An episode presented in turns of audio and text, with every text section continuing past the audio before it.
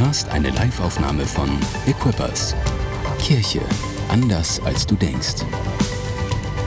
Weitere Informationen findest du auf mainz.equippers.de.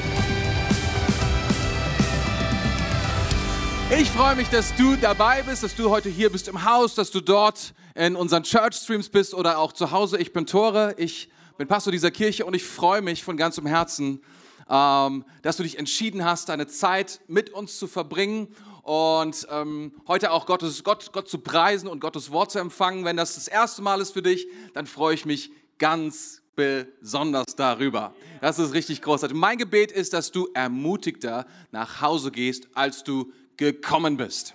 Das wird gewiss passieren.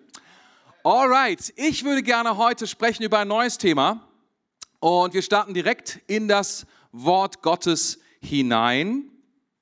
Ähm, und zwar in 1. Thessalonicher 4, 13 bis 18. In 1. Thessalonicher 4, 13 bis 18.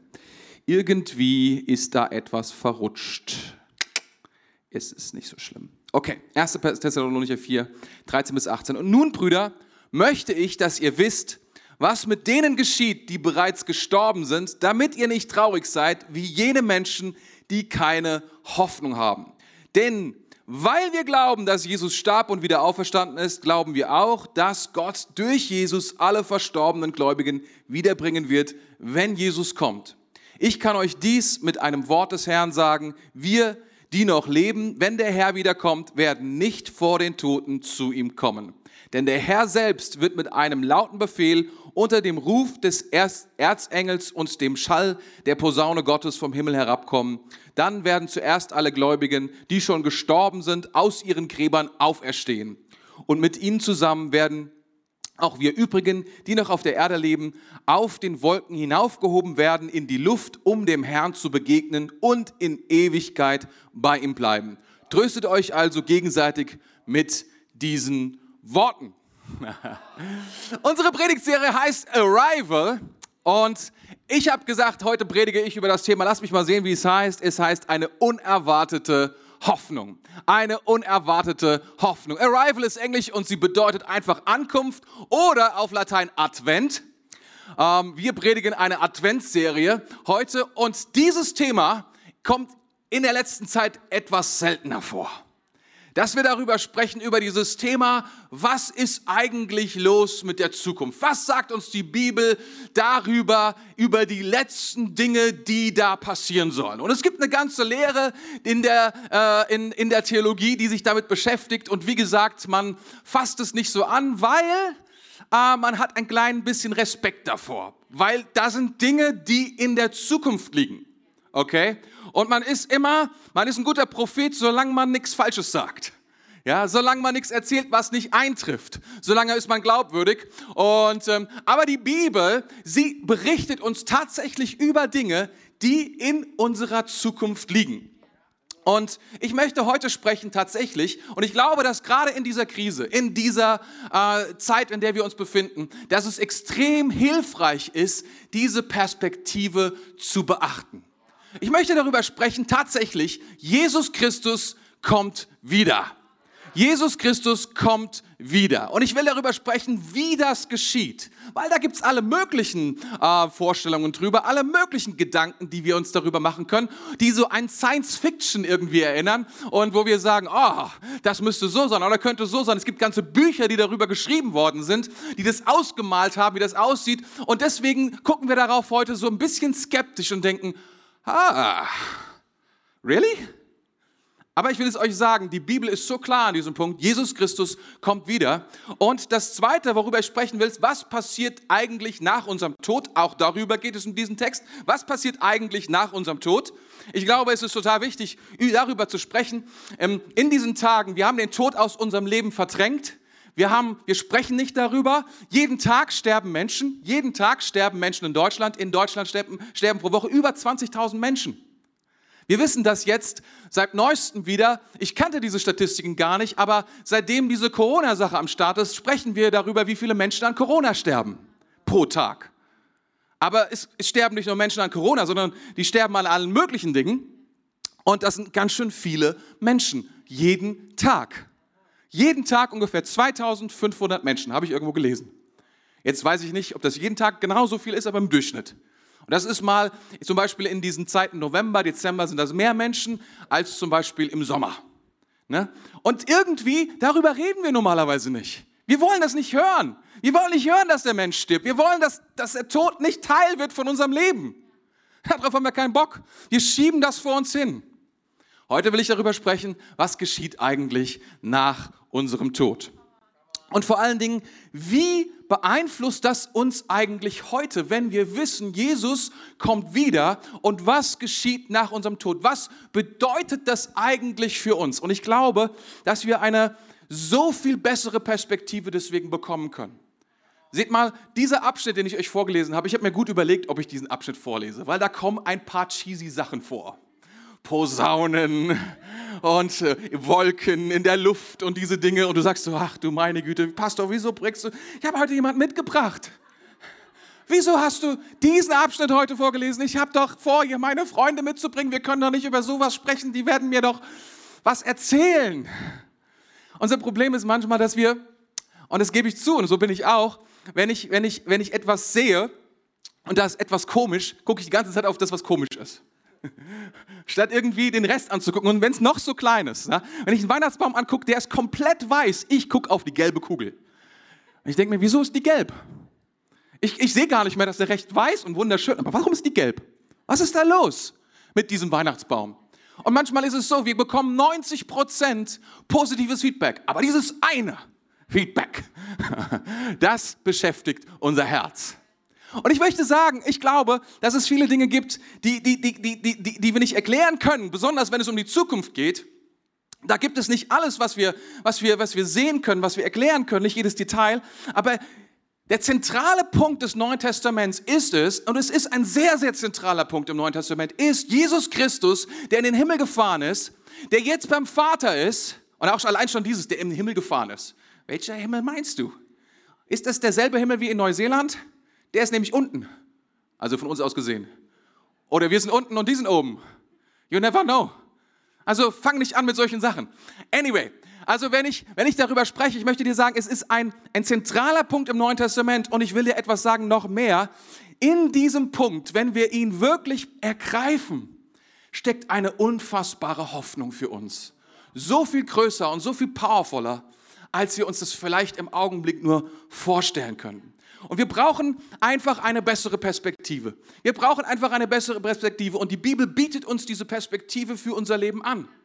Weißt du, wenn du das Gefühl hast, du fährst auf Sicht, ja, so wie in diesen Tagen. Du weißt nicht genau, Weihnachten, wie werde ich es verbringen? Werden sie die Regeln ändern? Werden sie die Regeln nicht ändern? Was wird geschehen? Und so weiter und so fort. Was wird mit Silvester passieren? Allein diese Dinge, ne, die uns jetzt beschäftigen, die so unglaublich auch wichtig sind für uns.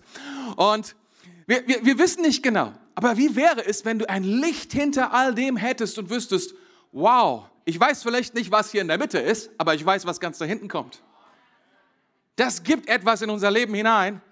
Ja, eine Perspektive, die hat Kraft, die hat Auswirkungen, die bringt Hoffnung, die bringt Bewegung. Ich habe euch was vorbereitet. Ich, ich, möchte euch mal nach vorne bitten. Hast, kommt ihr nach vorne kurz, ihr beiden Hübschen?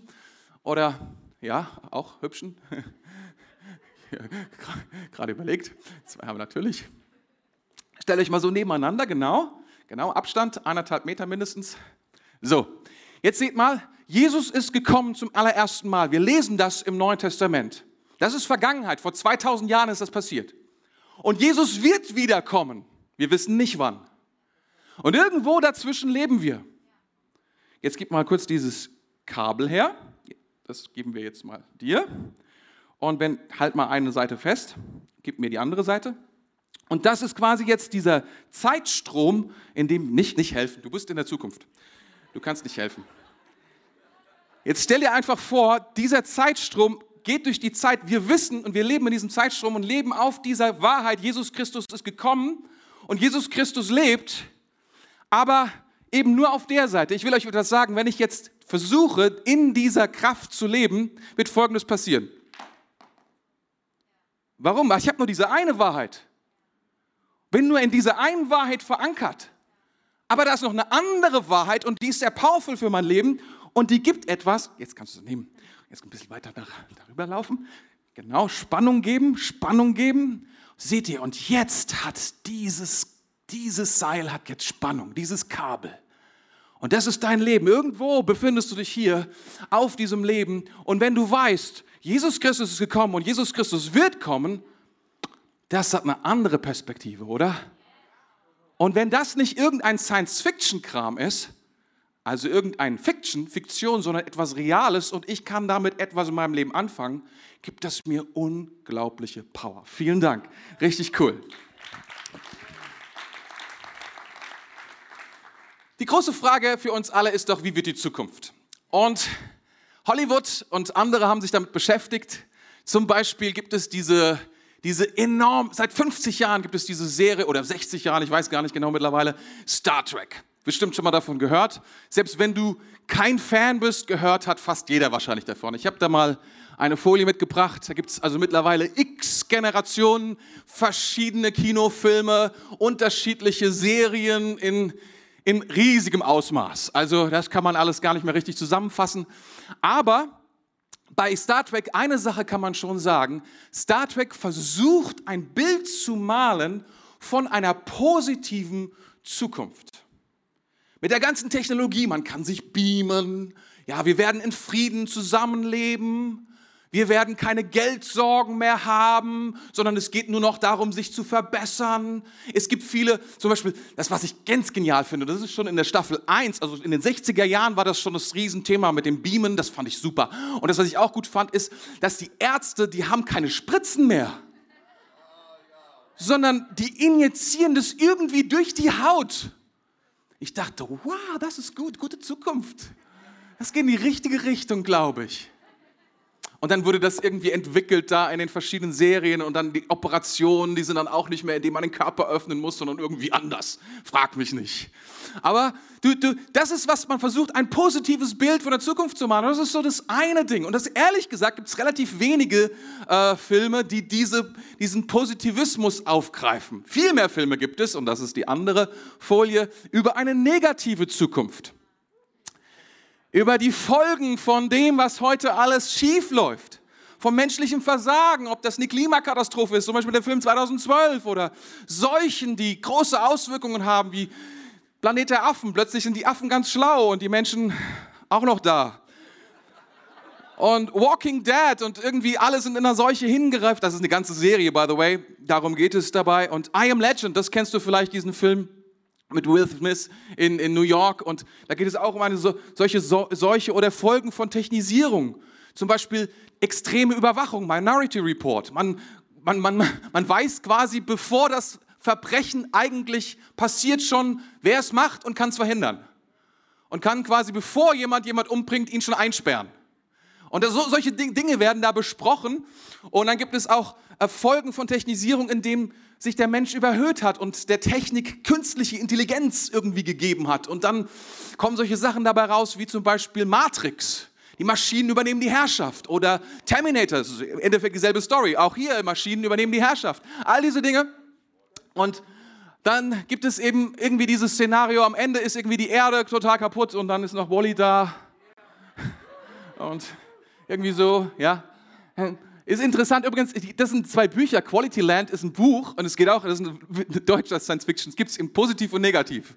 Ich habe jetzt hier den Positiven, der ist hell, der Einband. Und dann gibt es nochmal als Negativ, der ist dunkel.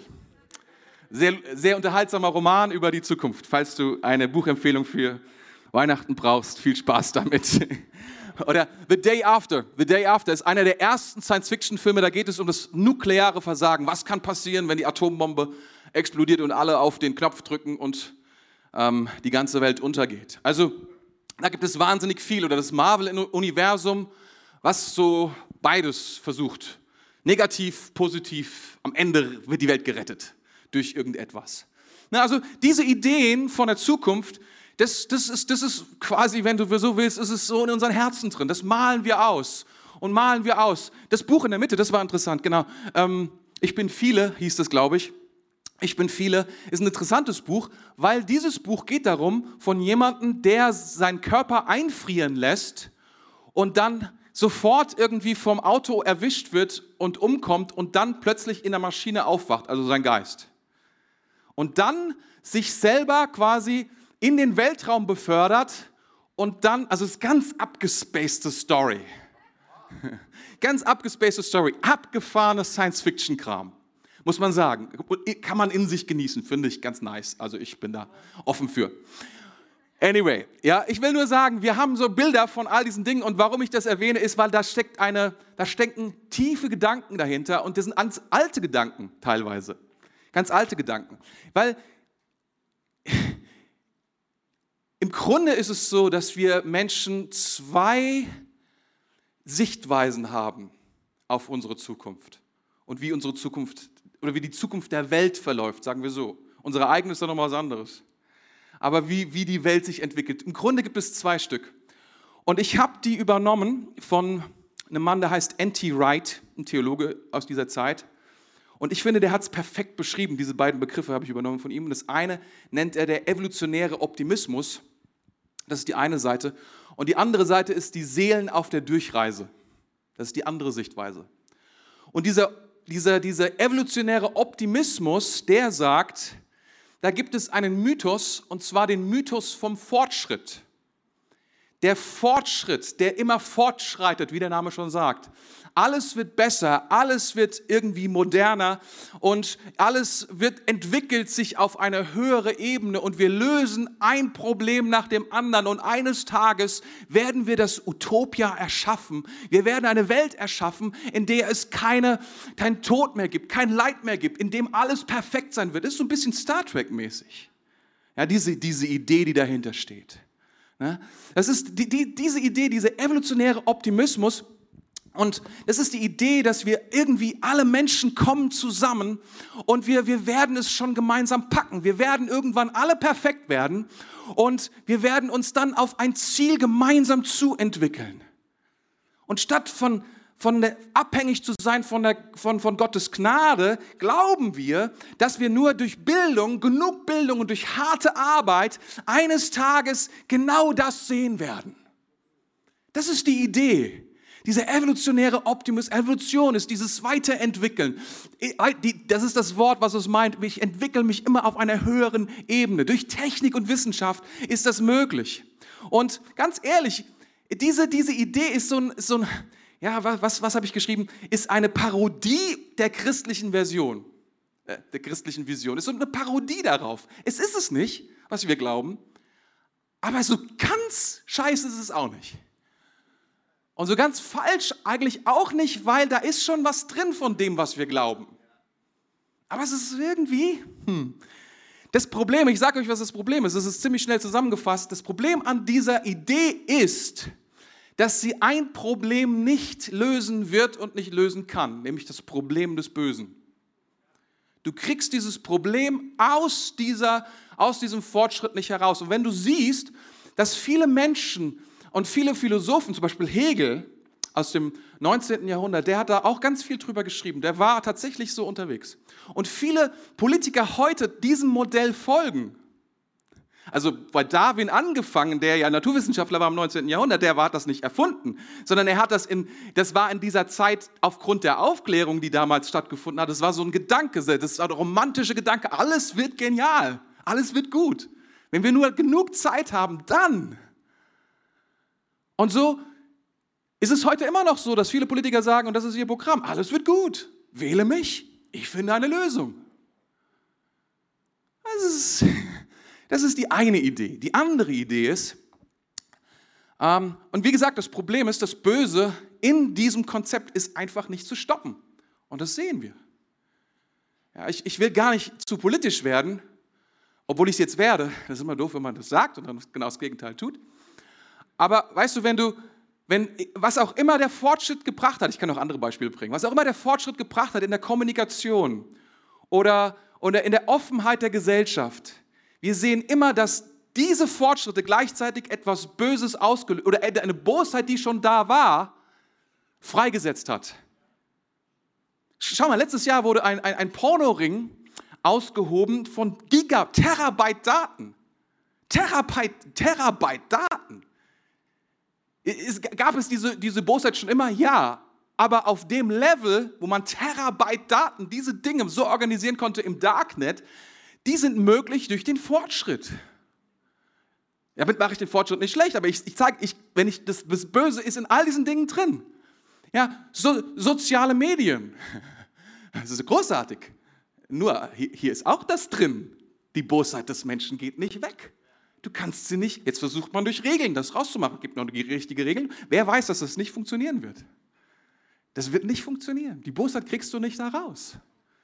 Du kannst natürlich sagen, wir nehmen, wir, wir Deutschen, und ich bin dankbar, dass ich in Deutschland lebe und dass wir, auch, dass wir auch diese Entscheidung getroffen haben, dass wir sagen, wir machen die Grenzen auf für viele Menschen, die in unser Land kommen. Aber wir müssen auch sehen, kein Mensch, der von außen kommt, ist gut, sondern genauso gut oder böse wie wir. Und wir werden nicht dadurch besser, dass wir das tun. Und die Menschen werden nicht besser, wenn sie kommen. Weder das eine noch das andere. Und wir müssen einfach sehen, dass dieses Problem in diesem, in dieser, ja, in diesem evolutionären Optimismus ein Problem ist, was nicht zu lösen ist. Und selbst wenn es gelöst werden könnte, weiß was ich wie, eine Herzenstransplantation von allen Menschen gleichzeitig, bleibt doch immer noch die Frage, was ist denn am Tag danach? Die Schuld am Tag danach. Als Deutschland aus dem Zweiten Weltkrieg kam, wurde es sprachlos für Jahrzehnte. Und ich muss wirklich manchmal weinen, wenn ich darüber nachdenke. Menschen hörten auf zu reden über das, was sie getan hatten, weil sie nicht umgehen konnten mit der Schuld, um etwas Neues auf. Wie kannst du etwas Neues bauen mit dem Alten, was da ist? Und wir kämpfen bis heute gegen die Wellen dieser Schuld, die bis, bis zu diesem Tag an uns heranbrannten. Und wir fragen uns, wie kann das sein? Es, die, zweite, die zweite Sichtweise ist eine Seelen, ja, die Seelen sind auf der Durchreise. Und das ist eigentlich, ja, es ist eigentlich eine platonische Sicht. Ähm, Platon, das war ein alter, alter, alter, alter Philosoph und der aus Griechenland und der hat gesagt, die, die gegenwärtige Zeit, der gegenwärtige Raum und die Materie, äh, das ist eigentlich alles eine Illusion. Das ist alles eigentlich Quatsch. Ja? Und er hat gesagt, das, das, ist, das darf man gar nicht angucken. Darum geht es, das ist, hat ihn einfach gestört. In seinen reinen Gedanken über wie Leben sein sollte und wie das eigentlich alles ist, waren diese Dinge wie Zeit, wie Raum und wie Materie einfach blöd. Und deswegen hat er, hat er sich dagegen auf, ja, hat sich ja, dagegen, also kann man nicht sagen, er hat einfach dagegen argumentiert, gesagt, das ist nicht das wahre Leben. Darin ist nicht das wahre Leben, das, sondern das wahre Leben ist irgendwie spirituell, ist auf einem anderen Level ist auf einem geistlichen Level. Wir sind geistliche Menschen. Und interessant ist, dass es da auch eine christliche Variante von gibt. Die heißt ähm, Gnostizismus. Und diese Gnostizismus ist eine der ersten Irrlehren im Neuen Testament, die wir dort auch drin finden. Dieses, diese Idee, diese Idee, dass es alles geistlich ist, letztlich ist alles, ist alle Materie böse aber der Geist ist gut und wir müssen befreit werden von dieser Materie und erst dann beginnt das wahre Leben. Es ist interessant, dass viele Christen das glauben. Im Endeffekt sagen sie, die ganze Welt ist böse, aber dann, wenn ich sterbe und bei Jesus bin, dann ist nice. Das ist bisschen, schon ein bisschen in uns drin, oder? Beides. Wisst ihr, das Problem an dieser Theorie ist folgendes. Die Schöpfung Gottes ist gut. Die Schöpfung Gottes ist gut. Diese Welt wurde von Gott gemacht. Und du und ich, wir sind nach seinem Ebenbild geschaffen. Wir sind, wir sind nach einem guten Vorbild gemacht. Das ist das Problem. Wenn du das alles abziehst und alles verwirfst, sagst du im Endeffekt, sagst du, dass Gott das, was er gemacht hat, dass das nicht richtig war, dass es alles ein Fehler war. Letztlich sagst du, dass du ein Fehler bist. Dass wir ein Fehler sind und wir reduzieren alles auf etwas, was wir uns noch nicht mal vorstellen können, wirklich Science Fiction. Platon ist absolut Science Fiction. Das ist so wie dieser eine, dieses eine Buch, was ich euch da gezeigt habe. Übrigens ist es bei Star Trek auch, da gibt es auch diese Idee von der Evolution und Völker, die sich quasi aus der Materie in ein darüberliegendes Bewusstsein befördern. Das ist auch in der Star Trek-Idee eine Idee. Das ist einfach nur Platon, 2000 Jahre später interpretiert. Das ist die Idee und diese Idee steckt auch in uns. Und, und, und wenn wir ganz ehrlich sind, diese beiden Sichtweisen sind Parodien auf das, was Gott tun will. Aber sie sind eben nur Parodien. Bei dem einen ist es so, das Böse kriegst du nicht im Griff. Bei dem anderen ist es so, Gott hat das Gute geschaffen. Er will es nicht zerstören. Es ist, was ist der Ausweg? Und den Ausweg finden wir, indem dass Jesus wiederkommt. Und die Hoffnung ist so viel größer und so viel powervoller, als wir uns das vorstellen können.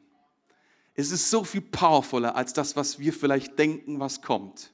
Als wir mit irgendwelchen Romanen und irgendeinem Quatsch an, an den Start bringen, sondern das, was die Bibel beschreibt, ist einfach großartig. Lasst mich das ein klein bisschen äh, ja, ein äh, klein bisschen äh, äh, bauen. Das Erste, was wir wissen müssen, was hier steht, ist, Jesus kommt wieder. Und das ist von grundlegender Bedeutung. Ne? Advent, Jesus kommt. Er ist nicht nur gekommen, sondern er kommt auch wieder. Und hier in Vers 14, erst in Vers 14 finden wir, warum wir das glauben können. Hier steht nämlich dann, weil wir glauben, dass Jesus starb und wieder auferstanden ist, glauben wir auch, dass Gott durch Jesus alle verstorbenen Gläubigen wiederbringen wird, wenn Jesus kommt. Ist logisch, oder? Wenn wir glauben, dass Jesus auferstanden ist von den Toten, ist es mega logisch, dass der, der auferstanden ist und nun ewig lebt, auch wiederkommen kann. Why not? Ist eigentlich gar kein großes Ding, wenn du so willst. Ne? Auf logischer Ebene, na gut. Ähm, und das, die, Sache ist, wenn wir auf die Auferstehung schauen, da gibt es wahnsinnig viele Indizien für, dass das so stattgefunden hat. Und eigentlich keine echten Beweise dagegen. Trotzdem wissen wir, Historie, Historie ist so eine Sache. Ja, das ist einem Beweisen, was in der Vergangenheit war, das ist nicht möglich. Das, das kann man nicht. Das, das, geht einfach nicht. Also so, weil du kannst es vor allen Dingen auch nicht naturwissenschaftlich nachweisen, so nach dem Motto, komm, wir machen dich mal tot und dann gucken wir mal wieder, ob du nach drei Tagen wieder auferstehst. Das wäre wissenschaftlich nachgewiesen. Kann man nicht nachweisen. Kann ich sagen, Jesus, komm noch mal runter, wir bräuchten ein wissenschaftliches Experiment, damit wir es auch tatsächlich richtig nehmen können. Aber Letztlich ist dieser Zugang beschränkt und ich glaube, er hat ihn beschränkt, weil wir, wir, wir, können, wir können diese Auferstehung mit unseren intellektuellen Fähigkeiten nicht wirklich begreifen. Ähm, trotzdem würde ich sagen, dass wir Christen Zeugen sind dieser Auferstehung. Du und ich, wir sind Zeuge der Auferstehung von Jesus Christus. Wie kommt das, dass wir diese Zeugen sind? Nun, ich kenne ihn persönlich. Nun, du kennst ihn persönlich. Wenn du, weil du heute Morgen gebetet hast, war er da. Er hat geantwortet. Aber es ist mehr als das. Und wir lesen das, weil er hat etwas getan, um uns noch sicherer zu machen. Und das ist genial. Epheser 1, 13 und 14, da heißt es, in ihm, also in Jesus, seid auch ihr, nachdem ihr das Wort der Wahrheit, das Evangelium eurer Rettung gehört habt, da ist es, dieses Evangelium, dieses Wort. Das löst es aus. In ihm seid auch ihr, als ihr gläubig wurdet, versiegelt worden mit dem Heiligen Geist der Verheißung. Gott hat uns etwas gegeben, damit wir wissen, damit wir verbunden sind mit dieser Wahrheit. Und das ist der Heilige Geist. Versiegelt bedeutet, guck mal, das ist so, wenn du einen Brief versiegelst, willst du sicher gehen, dass das, was drin ist, nicht von irgendjemandem gesehen wird und rausgenommen wird, bevor er ankommt. Ankunft. Bevor wir ankommen, will Gott sicherstellen, dass du versiegelt bist, dass du ankommst. Verstehst du, wenn du einen Tatort hast, weißt du, was die Polizei macht? Sie versiegelt die Wohnung, damit niemand reingeht. Aber jetzt geht's weiter. Guck mal hier. Und dann steht hier, Vers 14, das ist der Unterpfand unseres Erbes bis zur Erlösung des Eigentums zum Lob seiner Herrlichkeit. Unterpfand ist so etwas wie eine Anzahlung. Er ist die Anzahlung. Weißt du, wenn du in ein Autohaus gehst und sagst, oh, das ist ein großartiges Auto und du verliebst dich in dieses Auto und du sagst, ich will dieses Auto haben, aber oh, das kostet ja 50.000 Euro, meine Güte, ich habe die jetzt gar nicht dabei. Aber ich will dieses Auto. Und dann, was, was machst du? Du schließt einen Vertrag und damit dieser Vertrag Gültigkeit bekommt, machst du eine Anzahlung. Du sagst, dieses Auto, ich will sicher gehen, dass wenn ich wiederkomme und den Rest hole, dass es immer noch da ist. Also machst du eine Anzahlung, um sicher zu gehen, dass du es garantiert kriegst. Wenn du die Anzahlung gemacht hast, bekommst du es garantiert, dann ist es dir. Und ich will dir etwas sagen, Gott hat eine Anzahlung geleistet. Du bist, der Heilige Geist ist eine Anzahlung auf das, was in der Zukunft auf dich wartet, um sicher zu gehen, dass du am Start bist. Wenn du den Heiligen Geist hast, dann ist diese Anzahlung in dir. Nicht nur für den Augenblick, sondern dafür, was kommt, um die ganze Fülle, die ganze Kraft, die ganze Schönheit, die ganze Liebe, die ganze, das ganze Leben freizusetzen, was er dir noch geben will. Ist das nicht powerful? Und das ist die eine Seite. Wir, haben, wir sind also in dieser Auferstehungssache sehr, sehr sicher. Und weil wir so sicher sind in dieser Auferstehung, sagt er, ist es derselbe Glaube, mit dem wir das eine glauben, mit denen können wir auch das andere glauben, nämlich dass Jesus wiederkommt. Wir können sicher sein, er ist vertrauenswürdig. Er sagt das nicht einfach so. Er ändert sich seine Meinung, sondern er wird kommen. Jetzt bist du vielleicht immer noch ein bisschen skeptisch, weil wurde schon so oft versprochen und du kennst vielleicht die ein oder andere Gruppe, die da so die ein oder anderen merkwürdigen Dinge draus gemacht hat. Zum Beispiel gibt es da Leute, die sagen, es gibt 144.000 Auserwählte. Steht irgendwo in der Offenbarung. Und die wurden dann gesammelt im 19. und 20. Jahrhundert. Und dann haben sie ein Datum reingeschrieben, wann Jesus wiederkommen wird. Und all diese Dinge. Und du hast von diesen Geschichten gehört und sie sind meistens nicht eingetroffen. Sie sind immer noch da. Sowohl die 144.000 auch die sind gestorben. Und du fragst dich, meine Güte, da gibt es so viel Spekulation, da gibt es so viel Sekten, ehrlich gesagt, da gibt es so viel Theologien, da gibt es so viele Verschwörungstheorien über diese Dinge.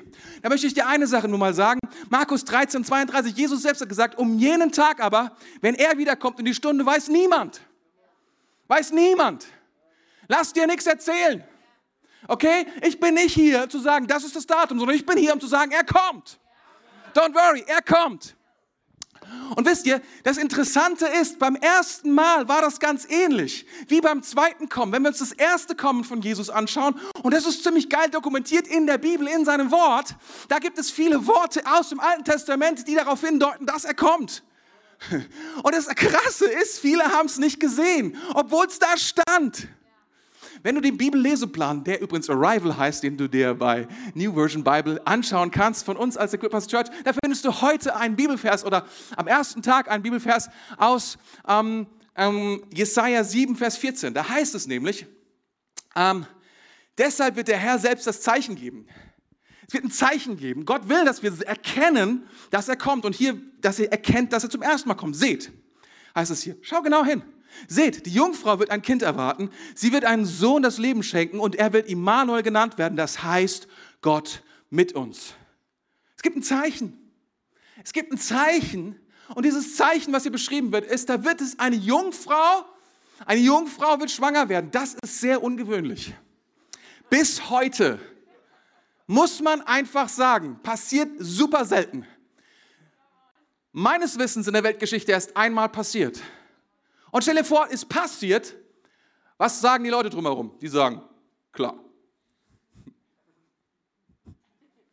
Logo, der Heilige Geist kam auf dich. Mhm. Oh oh.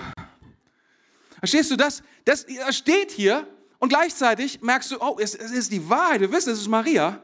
Wir wissen, das, das, das ist wahr und wir, wir können aus, aus dem, was wir heute wissen, über null Probleme. Und wir sagen, das ist doch genial, was da steht. 800 Jahre vorher hat Jesaja gelebt und hat gesagt, was sein würde, dass Maria, eine Jungfrau, Jesus bekommt. Das ist absolut abgefahren. Aber stell dir mal vor, du lebst in dieser Zeit und es ist noch nicht passiert. Und dann hier, er heißt Immanuel. Jesus hieß aber nicht Immanuel.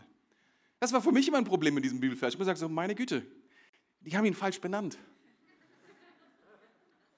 Aber dann, wenn du nachliest im Neuen Testament, da heißt es, und nenne ihn Jesus. Wie? Gott hat sich selber, hat er vergessen, was er gesagt hat? Was ist denn da los?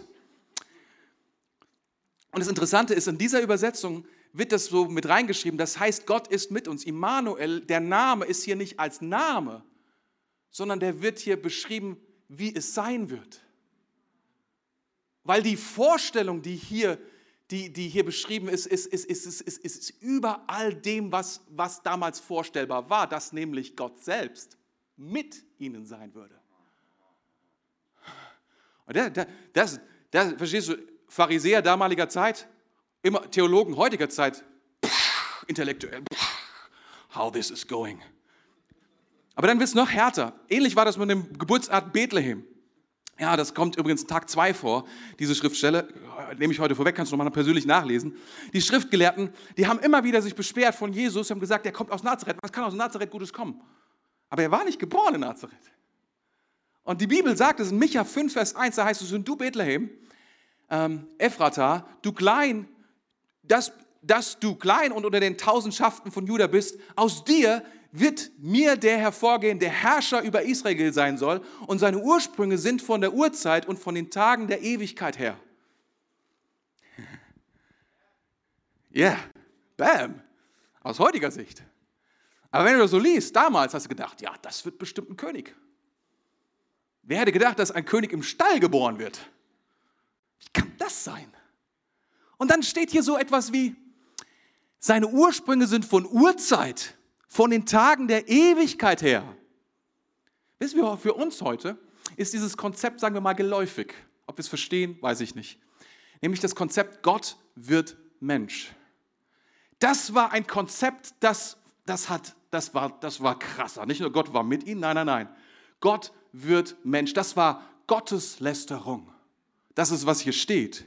Das war völlig außerhalb von jeder Vorstellungskraft, die, die ein Pharisäer, ein Schriftgelehrter zu der damaligen Zeit, dennoch steht es hier. Versteht ihr, was ich sagen will? Ist, die Schrift zeigt uns Dinge und oft können wir sie noch gar nicht füllen mit dem, was da ist.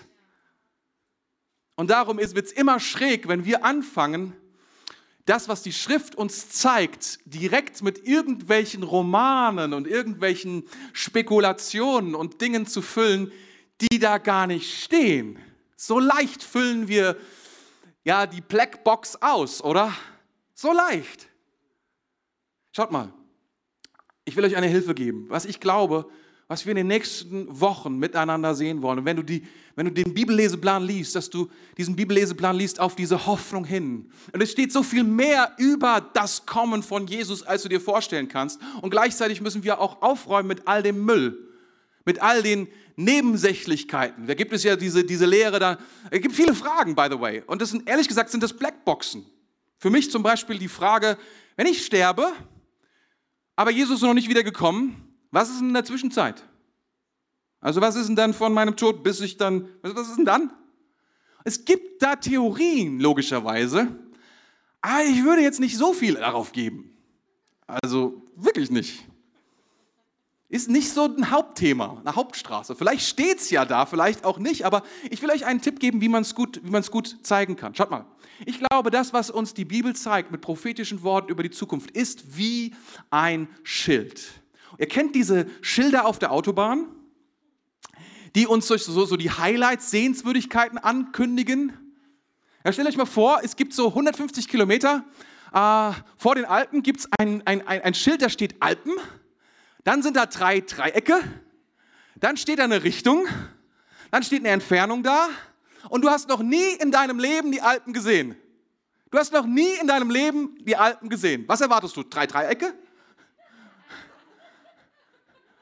die so ungefähr so groß sind? Oder was, was denkst du? Wie hast du noch nie gesehen? Du weißt nicht. Und dann wirst du überrascht sein, wenn du das siehst. Oder das nächste, wenn du das siehst. Du wirst sagen, huh! Willst du sagen, die, das, das Schild hat, es hat untertrieben, möglicherweise war es falsch? Nein. Es war korrekt, ich, nach 150 Kilometern bin ich da. Ich bin überrascht über das, was in dem Schild. Guck mal, zeig noch mal das Schild. Ha. Und das ist, was wir sehen im Wort Gottes und das müssen wir, und wenn wir das so sehen, wenn wir anfangen, das zu verstehen,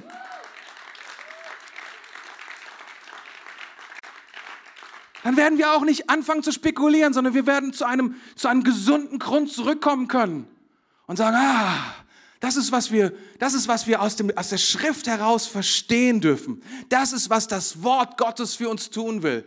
Das ist, um uns da hineinzubringen in diese Spannung zwischen Jesus war da und er wird wieder kommen. Ist das nicht großartig? Ist es nicht eine Perspektive, die uns Power gibt und die uns Kraft gibt? So gerne würde ich mit dir sprechen darüber, was passiert, wenn wir sterben. Aber die Zeit ist rum. Die Zeit ist rum und ich will nächste Woche darüber sprechen. Heute ist es zu wissen, heute ist es gut zu wissen, dass Jesus Christus wiederkommt. Und natürlich kann ich, eine, kann ich ein, ein, ein, ein kleines Preview machen und sagen, wenn wir sterben, wir werden wieder auferstehen. Weil Christus ist auferstanden. Er ist auferstanden, darum werden wir, haben wir eine Hoffnung auf die zukünftige Auferstehung. Und wie das sein wird, sagt uns tatsächlich das Wort Gottes. Mit vielen Blackboxen zwischendrin, by the way. Und vielen Fragen. Aber sie gibt uns eine so powervolle Hoffnung. Und sie gibt uns eine so geniale Perspektive, dass wir daraus Kraft gewinnen, besonders in diesen Tagen, die manchmal so dunkel erscheinen und dunkel sind, die so foggy sind und wir dann noch gar nicht, gar nicht wissen, was Weihnachten sein wird oder Silvester oder gar nicht planen können, was mit dem Impfstoff wird oder all diese Dinge, aber wir wissen, Wir haben eine Perspektive, Jesus Christus, der auferstanden ist und der lebt. Und er hat gesagt, er wird kommen. Er wird kommen. Der einzige Grund, warum er nicht gekommen ist, und das sagt das Wort Gottes selbst, es ist seine Gnade, es ist seine Barmherzigkeit, weil er, Mensch, weil er will, dass Menschen gerettet werden, dass sie, erhör, dass sie hören, wer er ist, dass sie, aus, dass sie errettet werden aus ihren bösen Wegen, dass sie errettet werden aus der Verlorenheit heraus und an ihn anfangen zu glauben, damit sie Anteil bekommen an dieser Auferstehung. Ist das crazy? It is. Ist es wahr? Es ist wahr. Jesus Christus lebt. Und weil er lebt, dürfen auch wir und werden auch wir leben. Und das ist Advent. Das ist die Hoffnung von Advent. Und diese Hoffnung dürfen wir leben, in dieser Hoffnung dürfen wir sein. Und das wird kein platonisches Leben sein, das kann ich jetzt schon sagen. Wir werden nicht irgendwann als Seelen irgendwo umherschweben. Nein, nein, nein, nein. Was Gott für uns hat, ist so viel größer, so viel färbiger, so viel powervoller, als du dir vorstellen kannst. Es wird nicht so sein, dass das Leben, dass du dann irgendwie auf den Wolken herumtanzt und irgendwelche merkwürdigen Dinge trägst, sondern nein, nein, nein, nein. Das Leben, was wir hier haben und schon genießen durften in manchen Zügen, es wird noch vollständiger werden. Warum? Weil seine Gegenwart wird vollständiger, weil seine Schöpfung wird vollständiger. Sie wird erlöst. Es wird so powerful. Es wird so powerful und gleichzeitig keine Ahnung.